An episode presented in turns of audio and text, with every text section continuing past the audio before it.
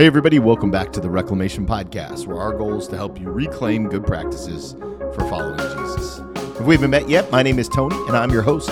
With over a decade in the local church, I care deeply and passionately about helping you to connect with Jesus in real and powerful ways. Today's episode is perfect for someone who's interested in disciple making. It's all about Jesus style disciple making and the best way to make disciples. I sit down with my longtime friend and a gentleman who's poured into me for years and years, Justin Gravett. I share actually one of our oldest episodes from the Practitioners podcast, which I love to do here on occasion when it feels right. And I want to jump into the conversation of Jesus style disciple making with all of you. So here's a great episode from the Practitioners podcast, season one, called The Best Way to Make Disciples. Jesus style disciple making, I mean, it, it is what it sounds like. It is doing it the way that Jesus did, as close as we can. Right? I don't know of anyone who has has sold everything they had and is just traveling around with 12 males or 12 females, investing in them 24 7. Right? So we're all contextualizing to some degree, but there are some principles underneath um, the method that Jesus employed in disciple making that, that we're trying to emulate. And honestly, what we believe is that Jesus' way is the best way, which sounds like, all right, well, that that's kind of obvious, right? I mean, it sounds like every, every church should say that, right? Like, right. it's not something that we want to turn away from, but rather lean into. Yes, exactly. But the thing is, when we look at the way that disciple making is unfolded in most churches or parachurch organizations, even, it is not that sort of style of disciple making. So, what normally happens is uh, there's a separation that occurs between Jesus' teachings and his methods. And so when we separate his teachings from his methods, we're not going to get the results that he got because it's not the way that he did it. And that's not original to me, that thought, but that's that's with a friend of mine, Jim Putman, said that first. Um, but it's so true, right? That when we're separating those things out, then we don't get the results that Jesus got. And then we, we scratch our heads and say, well, what's wrong? How would you describe the difference? I, I have some of my own thoughts, but I'd be really interested to hear if, if someone really has read the Gospels but doesn't know the difference between the teachings and the methods. How do you paint that picture? Right. So, one of the things that, that I think about first in that question is Jesus' method was his men, hmm. and it was relational. Now, it wasn't only relational, right? He was delivering content and helping them understand things and helping them grow, but the primary way that he influenced was through relationship. And oftentimes today, we want to lead with primarily content or curriculum because it's easier because we're in an industrialized culture that, that values consumerism. And so we want to scale quickly. And I hear that um, in the in the church world and the disciple making world a lot of well how do we scale this? How do we scale this? Well that's a question that comes out of our consumeristic mindset. I don't see jesus asking that question. You know jesus took three years and invested in those 12 men and that was his primary focus in ministry. And so what what do you think? What are your thoughts on that? Well i, I what's interesting is is that when i've started reading the gospels for the sake of looking at jesus's methods versus just his teaching. And his teaching is super important. So here, so we're not we're not discounting any right. of Jesus's teaching. Can't get rid of that. No, you can't.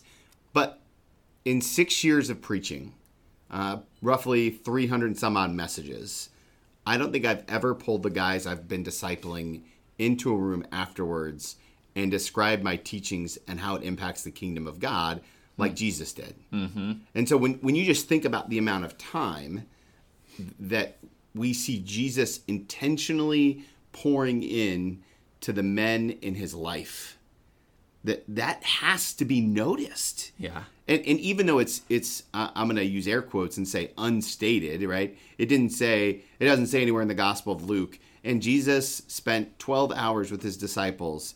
No, it says that he walked with them. He did life with them, and it's right. kind of an an undercurrent of reality. When I when I read that, it was super eye opening to me as a as a church leader and as a disciple maker because well if i'm just honest it's it's not something i do all the time I, i'm probably discipling four guys right now mm-hmm. and at most i'm giving them an hour and a half every other week okay. sometimes yeah. you know with the right. occasional text message or phone i mean right sure how, how do you overcome uh, how, how do we keep that in the right perspective Yeah, I think what we miss a lot when we when we go through the Gospels, there is so much, and Luke tells us this, right? There's if we was going to write down everything that Jesus taught and did, it would fill all the books in all the world. Mm.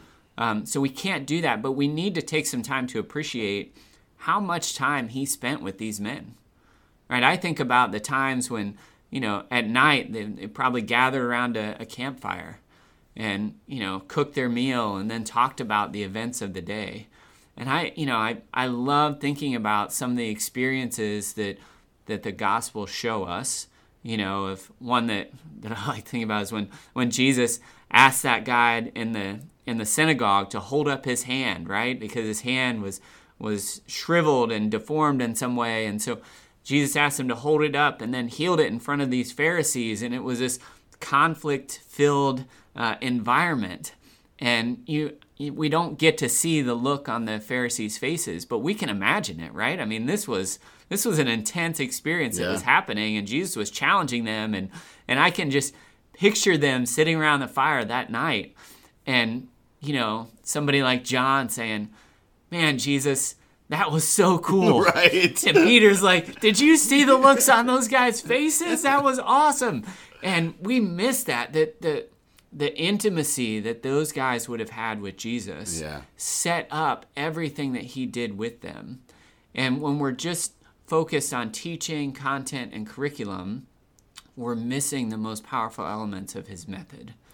And so I think, as much as anything, that's when we talk about Jesus style disciple making, I think what we're saying is that we are trying to hold together as much as we possibly can, keeping relationship primary without neglecting teaching and input. And so I was meeting with a group recently and we were talking about Jesus style disciple making. And one of the places that we started with was defining the word disciple. Yep. Because every church does it differently and every church has got, you know, their three words that they're trying to put together to help cast vision. And I do it. So there's no condemn like we say engage Christ, restore hope, love all, right? And that's a big part of our vision here at Restoration. But at the same time, it's not defining the word disciple. And so when I gathered this group together, of course, we all did what we do these days and we Googled it. And one of the things that first things that came up was was the word learner. That was the easiest hmm. one. But yeah. the truth is is that the word disciple is used 269 times in the Gospels and Acts. Wow. So a, as you define disciple, kind of what bent are we are are we looking at this from at, at, you know in the course of this podcast and as we look at jesus style disciple making? Sure yeah. And it's there a lot right? 269 times. A ton. And most christians haven't taken the time to really think through mm-hmm. right? Well what does that mean? Uh, what is that word trying to communicate? Um, something i've learned just as i've um, tried to figure it out for myself is that historically, uh, the word we we have it written down for the first time in a Greek historian's writing named Herodotus. It was about 500 years before Christ. Hmm. Um, historians believe that it was it was used commonly in the oral tradition before that. So this is an old concept, an old word. Um, and most Christians who have studied it, like you said, they they know learner, right? And they might know the Greek word that it comes from is methetes. Um, but to me, that doesn't tell us enough because there's different types of learners in the world and different sure. types of contexts, right? So there's there's teacher student where the learning is mostly aimed at the head. All right, what do we need to know? How do we know it? What, can we spit it back out? Um, you know, another type of learning is master apprentice, and we don't have that as much in today's world, but it's still around. Well, and that was super common in the Jewish culture Right. Right. And there's always like uh, the old Jewish saying, walk close enough to your rabbi so that the dust from his handle kicks up on your cloak. Or, you right. know, uh, one of the things I've heard you say before is, you know, how does the person you're discipling smell? Like not, yeah. not in the, not in the literal sense. Right. As, but, uh, but more in the like holistic, emotional, spiritual, can you smell the temperature of someone's life essentially? Right. Yeah, exactly. And so, with this rabbi disciple relationship, it wasn't just teacher student, it wasn't just master apprentice, which would be more focused on a trade or a skill.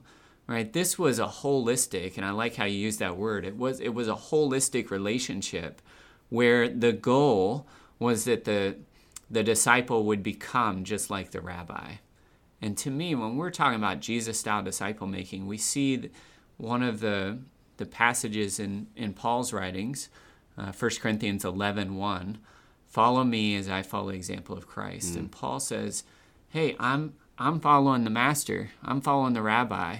If you just follow me, then we're all going the same direction and we're all trying to become just like Jesus. And so, really, I think Jesus style disciple making, going back to that phrase, is about how do we become like Jesus in a holistic sort of way, not just what we know in our head, not just practicing, um, you know, loving others well in life, but it's really it's both of those, but it's also more than that. I'm curious, Tony. Um, have you have you experienced that in your life or practiced that? What's that looked like for you as you've um, you know kind of connected with disciple making?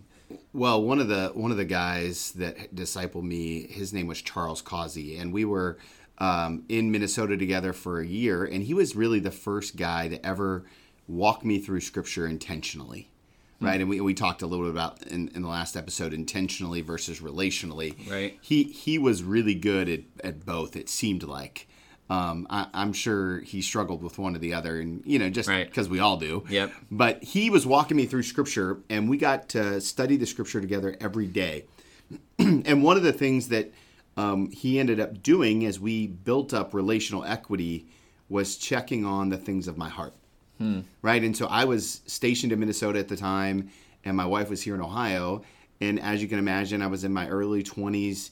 It was really easy for me um, to become lustful yep. towards everything else in the world. Okay. And so uh, I even, and, and not even ashamed to admit this, but I, I struggle with pornography, right? And as I was struggling with pornography, he could just tell that something was heavy on my heart. Mm. And so one day he just called me out on it. Like wow. like point blank, we were in a car at an Applebee's parking lot getting ready to go to lunch, and he goes, Tony, how you doing with pornography? And I was like, uh, uh, uh. Wow. Right. Yeah. yeah. I mean, but but again, we talk about holistic, right? He's not going to leave that relational equity on the table mm. because he knows it becomes a barrier to my relationship with Christ.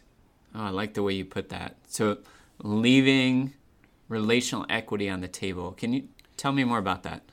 Well, so I think the the difference between a program and a relational holistic approach like Jesus did is the ability to maximize the the gift that God gives us in each other.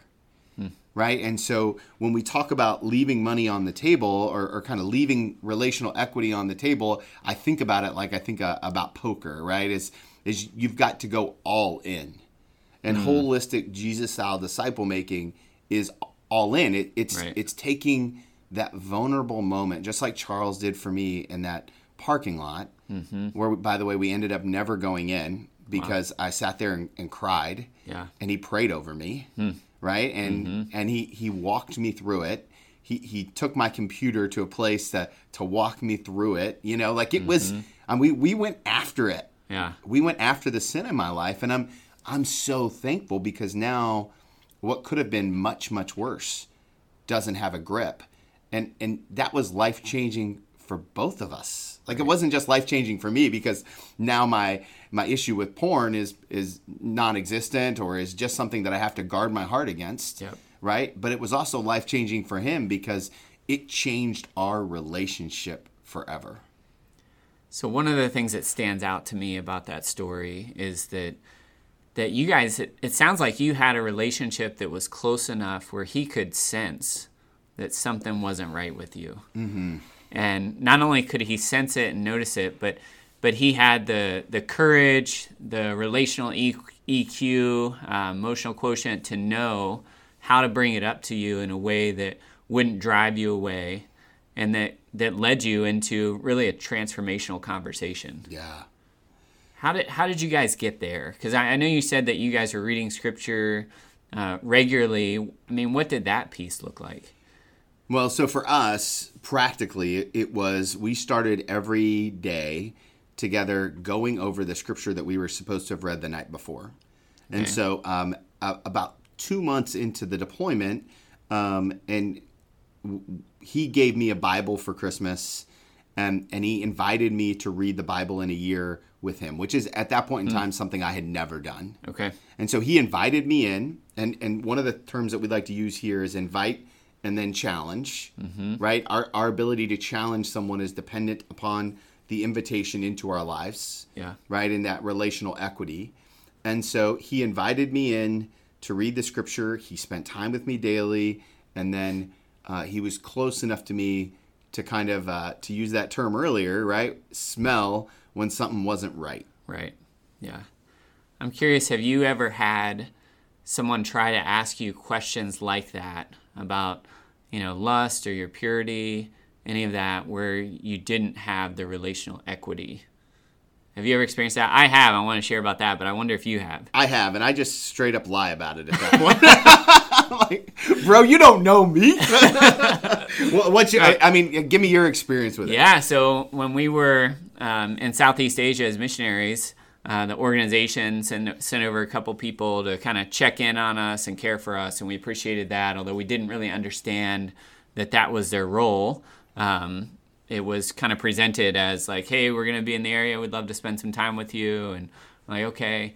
And um, I still remember my wife was in the kitchen making lunch, and this this couple really appreciate their hearts. You know, um, I like them personally. Sure. But uh, the man said to me, "Hey, can can I talk to you for a second? I was like, "Okay." And so we walked out on the the front porch, and he said, "Hey, I just want to ask, how's your purity life? How you know how's how's everything going with the internet?" And I literally met him like six hours before. and, and I answered honestly, but at the same time, I told Kristen later about that, and I said, I said, I don't know who would just Yeah. let that out to somebody that they they just met six six hours earlier. Because most people, I think, if they were struggling, they would just lie in that Sure. situation. And so I think that's another when we talk about Jesus style disciple making and the the importance of relationship and its authenticity, uh, the ability to communicate honestly with one another. Uh, I don't know how we can do it any other way and expect to get the results that Jesus got. Yeah, I, I love um, I love that image in Scripture where Jesus says, "Come, let me show you where I'm sleeping." Hmm. You, you know, and Right. that invitation to not just, hey, I, you don't have to just follow. I, don't just follow me. Like, do life with me. Yeah. And I think if more of us, myself included, can be intentional about doing life and discipling in a Jesus style way, we would get results that would grow the church better than any program, any curriculum, any uh, flash in the pan, or even even any better than just a great sermon. And I love great sermons, but like it's it's proven to be so much better.